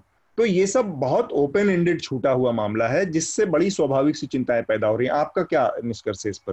एक I uh, think uh, uh, यहाँ पर ये बात हो चुकी है ऑलरेडी कि कैसे हमारे यहाँ पर 86 परसेंट फार्मर्स छोटे लैंड होल्डिंग के और आपने भी यही बात फिर से उठाई। Um, यहाँ पर हमको ये समझने की ज़रूरत है कि एक बहुत ही पावरफुल नैरेटिव क्रिएट किया गया है काफ़ी सालों से अभी कि agriculture as an as a profession profitable नहीं है। Right right? और और जैसे आपने अभी अरविंद ने बताया एक्चुअली वो प्रॉफिटेबल है, पर आपको वो तरीका क्या है? आप कैसे एग्रीकल्चर करते हैं और क्या क्या मेथोडोलॉजी यूज़ करते हैं? उस पर डिपेंडेंट है। अभी होता क्या है कि हमारे यहाँ पर जो छोटे फार्मर्स है, वहाँ पर जैसे अरविंद ने भी बताया, वो अपने बच्चों को बताते हैं कि नहीं, आप कहीं और जॉब ढूंढ लीजिए क्योंकि यहाँ से तो पैसा आने वाला है नहीं। और छोटा हमारा फार्म है तो फिर वैसे भी शायद लैंड भी बेचना पड़े, जो भी करना पड़े। और विदर्भ में ये मैंने बहुत देखा है, मेरे भी काफ़ी रिलेटिव्स है जो फ़ार्मिंग करते हैं। तो छोटा सा फार्म था। मैं एक, एक जस्ट एग्जांपल दे रहा हूँ कि हमारा एक छोटा सा फार्म था आ, आ, कुछ कुछ एकड़ों का। वो मेंटेन करने में बहुत दिक्कत आई। और उसके बाद क्या हुआ कि आ, कुछ आ, कुछ रिलेटिव्स ने मिलकर थोड़े से रिसोर्सेज पूल करके आजू बाजू के भी थोड़े से फार्म लैंड खरीद लिए। और उसके बाद आ, थोड़ा सा उन्होंने इम्प्रूवमेंट करके वहाँ पर वेजिटेबल्स उगाने लगे और फिर आ, उसकी वजह से काफ़ी फ़ायदा हुआ। और आ, ये जो ये जो एक्सेस जो है और ये जो मेथोडोलॉजी है जो फ़ार्मिंग करने की ये आई थिंक हमारे बेस किसान तक अभी तक पहुँची नहीं है। मतलब इतने साल हो गए हैं पर uh, फिर भी अभी भी हमको किस्से देखने को मिलते हैं जहाँ पर फार्मर्स सुसाइड कर रहे हैं। और काफ़ी हद तक सुसाइड कर रहे हैं। तो फिर इसका ये एक निष्कर्ष है कि फार्मर्स को एजुकेट करना कि प्रॉफिटेबल एग्रीकल्चर कैसे करते हैं, वो बहुत इंपॉर्टेंट है। और इस पर हमारी कोई भी सरकार ने ज़्यादा काम किया है नहीं। कोई भी यूनिवर्सिटी बनाकर आप कोर्सेज शुरू करके ये कर नहीं सकते। पर इसका एक सोल्यूशन निकालना बहुत ज़रूरी है। और एक आखिरी चीज़ बोलना चाहूँगा कि स्टैंडिंग कमेटी रिपोर्ट्स काफ़ी आ चुकी है पहले इस मामले में। जैसे आनंद ने भी पॉइंट आउट किया नाइन्टीज से ये डिस्कशन शुरू है एपीएमसी रिफॉर्म। का। और um, काफ़ी स्टेट्स ने एपीएम um, से हटा दिया या फिर रूल्स भी चेंज कर दिया और काफ़ी एक्सपेरिमेंट्स इस पर ऑलरेडी हो चुके हैं हम्म। तो ये जो स्टैंडिंग सिलेक्ट कमेटी में भेजने का एक उपदेश था uh, कुछ अपोजिशन मेंबर्स ने ये भी बोला था कि ऑलरेडी ये पार्ट्स में एक्सपेरिमेंट्स हो चुके हैं। तो क्यों ना हम सब बैठ के ये डिसाइड करें कि इसमें से कौन सा एक्सपेरिमेंट सक्सेसफुल था और कौन सा नहीं था और इस हिसाब से हम ये नया लॉ बनाए। आई थिंक दैट ये बहुत ही रीजनेबल सजेशन था पर ऑब्वियसली हाँ. इग्नोर किया गया। इग्नोर किया गया। अच्छा अब चूँकि थोड़ा सा मुझे लग रहा है कि ये विषय इसमें बहुत सी कानून को इसको पढ़ने में जितना हमने पढ़ पाया जल्दी जल्दी में उस पर हमने बातें की हैं। इसमें और भी तमाम पहलू हैं। अब चूँकि ये कानून बन चुका है और प्रेसिडेंट राष्ट्रपति से की मंजूरी मिलना बस बाकी है। तो हम इस पर कोशिश करेंगे कि और भी पहलू जो सामने आएँगे आगे उस पर चर्चा करें। और अतुल सर एक और चीज़ एक्चुअली ये कानून तो हो हो ही गया पर अभी लेबर कोड भी पास हो गया है। तो लेबर कोड भी एक बहुत ही बड़ा विषय है वो भी एक है प्लस एफ़ भी है जो एनजीओ को अफेक्ट करता है। तो यहाँ पर ना लास्ट हफ़्ते में इतने सारे लेजिस्लेशन इतने इम्पैक्टफुल लेजिस्लेशन पास हो गए हैं। हम्म। तो आई थिंक हमारे नेक्स्ट फ्यू चर्चा में हमको कवर करने बहुत कवर करने के लिए। कानून से जुड़े मसले हैं तो हम इसमें एक एक कर चर्चा करेंगे लेकिन विस्तार से बजाय कि हम दो मिनट में संक्षेप में छूट बिल्कुल। डिटेल में उस पर चर्चा करेंगे। अगली जो अगला विषय है जिस पर मैं चाह रहा हूँ कि हम बात करें वो ये है कि ऑस्ट्रेलियन क्रिकेटर डीन जोन्स थे। उनका अचानक से दिल का दौरा पड़ने से बॉम्बे में निधन हो गया कल। और भारत के साथ रिश्तों के लिहाज से देखे क्रिकेट के रिश्तों के लिहाज से तो ऑस्ट्रेलिया के तो डिन जोन्स उस टीम के सदस्य थे जो कि अजय टीम इंडिया दुनिया में मानी जाती थी और वो वर्ल्ड कप विजेता टीम के भी सदस्य थे। आनंद आप डिन जोन्स के पूरे करियर को या उनके उसको कैसे देखते हैं? देखिए डिन जोन्स उस अजय टीम के बनने के समय आए थे। मतलब वो। वो हाँ टीम बन रही थी। जी जी। और उनका जो टेस्ट करियर रहा चौरासी से चौरानवे तक रहा और ज़्यादा दस साल रहा और वो एक फ्लेयर मतलब अपने समय में एक अलग अंदाज से खेलने और एक थोड़ा सा जुझारू के साथ साथ उनको फ़ोटो बैट्समैन कहा जाता था। जैसे फ़ोटो शॉट्स, फोटोग्राफर्स खरीद, जो लेते हैं स्टेडियम में। हाँ। तो वो स्टाइलिश और जैसे कि हाफ़ पिच पे आकर बैट्समैन को खेलना तो इस सब ये सबको टी ट्वेंटी के बहुत पहले उन्होंने ए, किसी ने उनके ऑबिट में लिखा है क्रिक इन्फो पे कि T20 seems an afterthought of an of a Jones innings मतलब कि जोन्स इनिंग के बाद का विचार लग रहा है तो ये था भारत में एक विडम्बना देखिए कि उन सबसे इंड्योरिंग इमेज जोन्स की है, जब चेन्नई की गर्मी में उन्होंने छियासी में एक डबल सेंचुरी बनाया था और उल्टी करते हुए उस समय गर्मी से वो हाँ एडेप्टेड नहीं थे और ऐसा दंत कथा है कि एलन बॉर्डर ने कहा था कि अगर जुझारूपन नहीं दिखाएगा गर्मी में खेलने का तो वो चूँकि विक्टोरियन थे, ऑस्ट्रेलिया के विक्टोरिया प्रोविंस हाँ, हाँ। से आते थे तो तो मैं विक्टोर उनके जो रीजनल प्राइड को किया कि मैं विक्टोरियन के जगह कोई क्वींसलैंड का बैट्समैन लाऊँगा। तो उसके बाद वो वो जो है करीब एक डेढ़ दिन खेले थे उस गर्मी में और 210 बनाया था उसने।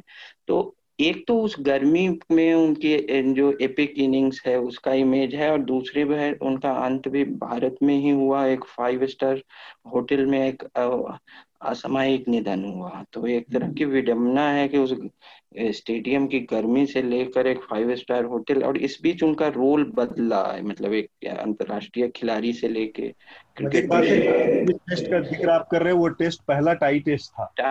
दूसरा टाई टेस्ट दूसरा इंडिया और हाँ। ऑस्ट्रेलिया का पहला टाई हाँ, हाँ, हाँ, तो इस बीच और जो उनका फ्लेयर था वो कमेंट्री में भी देखने को मिला वो थोड़ा मजाकिया किस्म के और थोड़ा अनऑर्थोडॉक्स कमेंट्री वगैरह कई बार उसके कारण विवाद में भी आए। एक ऑफ़ एयर घटना उनके साथ हुई जब उन्होंने ए, एक politically incorrect off air ad break में कह दिया था कि हाशिम आमला शॉर्ट लेग पे फील्डिंग कर रहे थे तो टेररिस्ट कह दिया शायद। एक स्टीरियो सबसे बड़ी सबसे बड़ा विवाद यही रहा करियर में। हाँ, हाँ तो स्टीरियो टाइपिंग का उन पे आया कि दाढ़ी के कारण कहा लेकिन एक वर्जन ये भी आया कि उनका यह मतलब नहीं था वो मज़ाक कर रहे थे कि शॉर्ट लेग पे एक्चुअली हासी मामला बहुत अच्छी कैचिंग है और उनकी फील्डिंग काफ़ी अच्छी है तो वो कह रहे थे कि वो शॉर्ट लेग पे आतंक है। तो लेकिन तो, बाद में उन्होंने माफ़ी मांगी है हाँ माफ़ी मांगी क्योंकि क्योंकि ब्रॉडकास्टिंग करियर उनका वो माफ़ी के बगैर चल नहीं सकता था इंटरप्रिटेशन कुछ भी हो उसका। लेकिन माफ़ी वो ब्रॉडकास्टिंग करियर उनका क्योंकि और वो भी टेन स्पोर्ट्स के लिए कमेंट्री कर रहे थे जो कि खुद एक आ, मतलब वेस्ट एशिया के किसी सुल्तान कोई सुल्तान उस समय ओन करते थे। तो आ, ये रहा और जो उसका मैंने काफ़ी समय ले लिया आपका इसमें लेकिन काफ़ी दिलचस्प वो करियर है और उनका इंडिया में लंबा चौड़ा समय उन्होंने बिताया कमेंट्री के दौरान। तो उस लिहाज से उसका, उस पर बात करना बहुत ज़रूरी था। पर आज समय की थोड़े से पाबंदियों को देखते हुए अपनी चर्चा को हम यहीं पर रोकेंगे और उससे पहले जो रिकमेंडेशन का राउंड होता है उसको पूरा कर लेते हैं। तो सबसे पहले आनंद आपसे ही आपका रिकमेंडेशन ले लेते हैं। हाल में मैंने एक किताब पढ़ी जो कि पिछले साल पिछले महीने आई थी जो कि योगेंद्र यादव की किताब है, making making sense of Indian democracy. तो उसमें उन ऑफ़ कोर्स उन वो अब एक राजनीतिक व्यक्तित्व भी हैं, किसान नेता भी हैं तो कुछ उनके बायसेज हैं, पूर्वाग्रह हैं, लेकिन इसमें क्या है कि उन्होंने पुराने अपने निबंधों को और जो एकेडमिक स्टडीज़ को कंपाइल किया है और उसको थीम्स में बांटा है तो वैचारिक, जो है, मतभेद अलग चीज़ है, लेकिन जो विद्वता की गुणवत्ता के लिए और एक ब्रॉड स्विप जो इंडियन डेमोक्रेटिक प्रोसेस का रिदम है, उसके लिए तीन, पिछले तीन दशकों को पर उसका एक उनके पर्सपेक्टिव्स के लिए ये बुक मैं रिकमेंड रिकमेंड करूँगा making sense of Indian democracy Yogendra Yadav और फ़िलहाल इस सप्ताह के लिए यही हाँ। मेघनाथ आपका रिकमेंडेशन जी आ, मेरे आ, मेरे कुछ तीन रिकमेंडेशन है। एक तो मैंने कल इनोला होम्स करके एक मूवी नेटफ्लिक्स पर देखी मुझे वो बहुत अच्छी लगी। एकदम सेवेंटीज के अमिताभ बच्चन की याद आ गई विद अ फीमेल प्रोटैगनिस्ट सोलह साल की। एकदम बहुत over the top type of action है और बहुत मज़ा आया देखकर तो वो ज़रूर देखिए। होम्स से रिलेटेड है कुछ? हाँ तो मतलब वो एक्चुअली एक एक्सपैंडेड यूनिवर्स का है कि बेसिकली शेरलॉक होम्स और माइक्रोफ्ट होम्स दोनों की एक सिस्टर होती है सोलह साल की। उसको एक उस, उनकी माँ बहुत feminist no spoiler no spoiler no spoiler अच्छा ठीक है नो स्पॉइलर नो स्पॉइलर पर बहुत ही सही बहुत ही मज़ेदार मूवी है प्लीज़ देखिए। लेट 1900 के समय में uh, वो स्टोरी बताई गई है। दूसरा है मैं अतुल सर का अनवर मकसूद का इंटरव्यू रेकमेंड करना चाहूँगा एनएल हिंदी पर। Uh, मैंने मैंने पूरी बेशर्मी से सोचा था कि इस बार मैं अनवर मकसूद कम से कम एक बार तो अपना रेकमेंड मैंने काम कर दिया आपका। तो मुझे मुझे ये बहुत ही मशहूर अंकार है और एक्चुअली मैंने उनको पहले नहीं देखा था, पर बाद में मैंने यूट्यूब पर उनके काफ़ी शोज़ बिंज किए, बहुत ही मज़ेदार शोज़ है। वो एक मीम जो है ना कि अबे साले में यहाँ वहाँ निकल जाता हूँ, वो उसी महीने में से, इनके ही शो से निकला है। और उसकी वजह से मैंने काफ़ी उनके शोज़ देखे, बहुत ही अच्छा इंटरव्यू है, ज़रूर देखिए। और तीसरा रिकमेंडेशन मेरा है एक्चुअली हमको काफ़ी सब्सक्राइबर्स से और श्रोताओं से हमको रिएक्शंस भी आए। पिछले बार हम, मैंने और शार्दुल ने गेमिंग पर बहुत बात की थी तो उन्होंने बोला कि एक आप न्यूज़ लॉन्ड्री सब्सक्राइबर्स गेमिंग का कुछ करते क्यों नहीं है? तो तो अभी वैसे तो मैं कुछ बोल नहीं रहा हूँ, पर एक डोटा अंडर लॉर्ड्स कर कर गेम है मैं रेकमेंड करना चाहूँगा। अगर आप कार्ड गेम्स और टर्न बेस्ड स्ट्रैटेजी गेम्स के फ़ैन है तो डोटा टू जो मैं रेकमेंड करता रहता हूँ, उसका एक साइड में एक गेम बना है Dota Underlords cross platform है मोबाइल और फ़ोन दोनों पे अवेलेबल है। बहुत ही मज़ेदार गेम है और बहुत ही चैलेंजिंग है। वो ज़रूर चेकआउट कीजिए आप। बहुत बढ़िया। अरविंद, आप क्या रिकमेंड करेंगे? पहले तो मैं सोच रहा था सिर्फ़ एक रिकमेंडेशन करूँगा लेकिन क्योंकि मेघना ने तीन करके ना मुझे छूट दे दी है तो मैं उसका पूरा फ़ायदा उठाऊँगा। और मेरा इस तरह कभी शो का अनुभव नहीं रहा है और मैं अपने उसमें चलता रहता हूँ। तो मेरे तीन बातें हैं जो कि तीनों आज के अगर आज के संदर्भ को देखेंगे और आने वाले समय को देखेंगे तो उनको लेके है कितने लोग सहमत होते हैं या उसके तरह बात है। तो सबसे पहला तो आ, क्योंकि अभी सब कुछ किसानों के आसपास हो रहा है सब कुछ खाने के आसपास हो रहा है। तो मेरा सबसे पहला जो सुझाव है तीन में से वो ये है कि Uh, मेरी एक स्टोरी मैंने पिछले दिनों की थी जो कि बुंदेलखंड में थी। uh, आपको याद होगा कुछ लोगों को कि uh, एक फ़िल्म आई थी जो उसमें मदर इंडिया करके, बहुत चर्चित हुई थी। उसमें किस तरह से एक साहूकार बनिया जो होता है, किसानों का शोषण करता है तो लगता है कि बहुत लंबे समय हो गया। अब तो फ़िल्में ड्रग्स तो पता नहीं किस किस पे बनने लगी हैं तो करोड़ों मिलियन में बात होती है। तब वो पाँच सौ, छह सौ, तीन सौ रुपए की बात होती थी। उस दौर में कैसे एक बनिया जो है, किसी किसान को ठगता है, कैसे उसके रूल्स होते हैं? और जब आज आप कॉन्ट्रेक्ट फ़ार्मिंग में आएँगे, जब आपको लगेगा नियम में तो उसमें एक सीन था जो बताता है कि कैसे वो जो शादी के लिए जो पैसे लेती है, जो की माँ होती है मथुरा बाई और उसके बाद में उसमें वो मथुरा बाई नहीं, सॉरी, मैं नाम भूल गया, उनका नाम था सुंदर चाची सुंदर चाची जो होती हैं, वो कैसे अपने बेटे की शादी के लिए पैसे लेती हैं, फिर बाद में पूरा कहानी ऐसे बदलती है कि ज़मीन जो होती है, जो राजकुमार लोगों की जो ज़मीन होती है, वो जो बनिया होता है, उसके पास चली जाती है। तो आज के संदर्भ में कहूँगा कि वो क्यों कंटेंट फ़ार्मिंग से लोग डर रहे हैं तो मेरी स्टोरी है जिसका नाम था कि आज भी ज़िंदा है मदर इंडिया गाँव कनेक्शन पे है मैंने वीडियो स्टोरी की थी। अगर आप उसको देखते हैं तो आपको थोड़ा सा फील आएगा कि दरअसल अभी वो सब ज़िंदा है और अलग अलग नामों से अलग अलग व्यवस्थाओं चलते अभी भी किसानों का किस तरह शोषण कर रहे हैं। दूसरा मैं कहूँगा अतुल जी कुछ आप कह रहे थे क्या? नहीं आप दूसरा बताएँ। हाँ दूसरी मैं बात कर रहा था कि हम और आप जो पढ़ते हैं आ, आ, अच्छा है कि आनंद जी ने बताया वो किताब को पढ़िए उसे लिखिए। इसके अलावा आपको लेकिन ज़्यादातर आपका समय बेचता है ट्विटर फेसबुक पे। तो वहाँ मेरा सबसे ज़्यादा जो सुझाव है पत्रकारों को भी, अपने साथी पत्रकारों को भी सीनियर्स को भी, और जो पढ़ने वाले रिएक्शन देते हैं, इतनी जल्दी लोग रिएक्शन देते हैं कि आपने हेडलाइन पढ़ी ट्विटर की पहली जो तीन चार लाइनें हैं, वो तो पत्रकार मीडिया हाउस मजबूर है कि उस तरह से कुछ लिखते हैं कि आप पढ़ें और आपको भी बस वो दो शब्द दिखाई पड़ा, आप उस पर टूट पड़े, कुछ भी करने के लिए आप आतुर रहते हैं। तो थोड़ा सा जो अच्छे पाठक बनिए और कम से कम थोड़ा गहराई में जाके आप पढ़ा करिए, कम से कम दो तीन चार, किसी की भी मैं बात नहीं कर रहा हूँ, मैं सिर्फ़ गाँव कनेक्शन या न्यूज़ लॉन्ड्री की बात नहीं कर रहा हूँ। किसी भी मीडिया हाउस की जो खबरें हैं उनमें थोड़ा पढ़ा करिए फिर अपने कमेंट देंगे।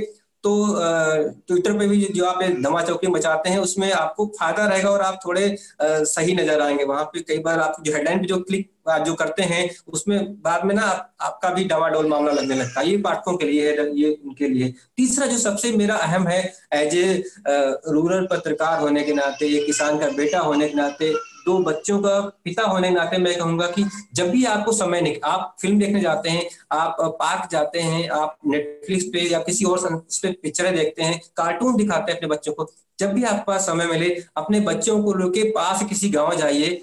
अगर आपका गाँव नहीं है आप गाँव सबसे पहले वहाँ जाइए। अगर आपका गाँव नहीं है तो किसी आसपास के खेत में जाइए। कहने के अपने बच्चों का थोड़ा सा खेत करीब ले जाइए। तो क्या होगा कि आपको भी लगेगा कि किसान का दर्द क्या है, समझ क्या है? क्योंकि ऐसे आपको भी लगेगा सब मेरे पैसे पे किसान पढ़ रहा है सब पैसे मेरे खाया जा रहा है, जो मैं मेहनत से कमाता हूँ। तो जब आपके बच्चे वहाँ जाएँगे ना, जब वो बड़े होंगे, वो अधिकारी बनेंगे तो वो भारत का जो दिल है, जो जो गाँव है, उनकी पीड़ा को समझ पाए। तो बस ये मेरे छोटे, इनको रिकमेंडेशन भी कह सकते हैं और मेरे अंदर की बात भी है, अगर वो दो चार लोग लागू करते हैं तो मुझे अच्छा लगेगा मतलब मुझे लगा कि भारत के किसानों को बहुत भला होगा इसमें। तो शुक्रिया आज के लिए। तो मेरे इस हफ़्ते के लिए दो रिकमेंडेशन है। असल में तीन थे लेकिन एक मेहनाद ने अन, अनवर मखलूक का ऑलरेडी रिकमेंड कर दिया है। लेकिन मैं उस पर काम करूँगा मैं देखूँगा अभी कुछ जैसे ही मुझे समय मिलेगा मैं देखता हूँ उसको। हाँ। और मेरा दूसरा रिकमेंडेशन ये है कि जो एक नेटफ्लिक्स पे डॉक्यूमेंट्री आई है द सोशल डायलमा करके। एक डॉक्यूमेंट्री है और उस पे, उसके बारे में बहुत सारे लोगों ने अच्छी अच्छी बातें कही हैं। मैंने भी देखी, वो बहुत, उसको ज़रूर देखें। इसके अलावा एक आर्टिकल है, आज इंडियन एक्सप्रेस में प्रताप भानु मेहता ने लिखा है। आज ही का आर्टिकल है वो ताज़ा ताज़ा तो how dare you to ask something, इस तरह का टाइटल है उसका। उसको पढ़ें। ये मेरे रिकमेंडेशन है और अब मैं जो मंच है वो मेघनाथ के हवाले करता हूँ। अपील और फिर क्लोजिंग रिमार्क के साथ। मैंने अचल सर, मैंने ना, मैं पिछले पिछले हफ़्ते और उसके पहले सुदर्शन देख रहा था, पर पिछले हफ़्ते मैं रिपब्लिक भी देख रहा था, क्योंकि ये जो दीपिका पादुकोण और ये जो तमाशा है, वो काफ़ी हद तक बड़ा हो गया है। तो मैं सोच रहा था कि ये लोग इतना रिपब्लिक बार बार बोलते रहते हैं कि वो अब नंबर वन है बार्क रेटिंग में सबसे ऊपर है, और वो हर, उनके चैनल पर हर दो घंटे में वो कुछ पंद्रह मिनट स्पेंड करते इस पर कि रिपब्लिक नंबर वन है। और वो तक वाले हार रहे हैं और वो बाकी के न्यूज़ चैनल हार रहे हैं। बिस्कुट वाले भी। जी चाय बिस्कुट वाले। तो मैं ये देख रहा था कि रिपब्लिक का एक बहुत ही इंटरेस्टिंग पैटर्न है। अब पत्रकारिता में आपको तो पता ही है और यहाँ पर हमारे साथ आज एक ग्राउंड रिपोर्टर भी जुड़े हुए हैं अरविंद।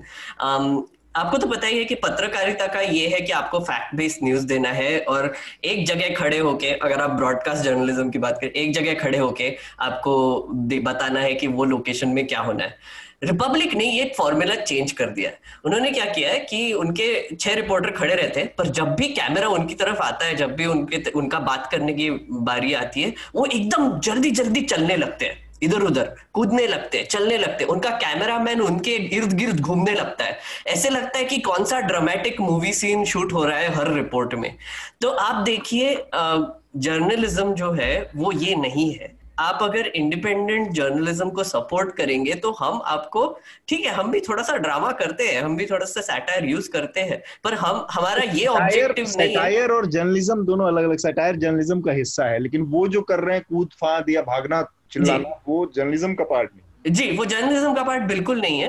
तो आप आप बिल्कुल सोचिए कि ये क्यों कर रहे हैं? ये आपका अटेंशन रखने के लिए कर रहे हैं। बहुत ड्रामेटिक करके कुछ भी रिपोर्टिंग कर रहे हैं कोई भी गाड़ी फॉलो करने लगते हैं और सब चैनल कर रहे हैं। रिपब्लिक ही नहीं सब चैनल दीपिका पादुकोण की गाड़ी कल दिन भर फॉलो कर रहे थे और पता भी नहीं था क्योंकि सब चैनल अलग गाड़ी दिखा रहे थे।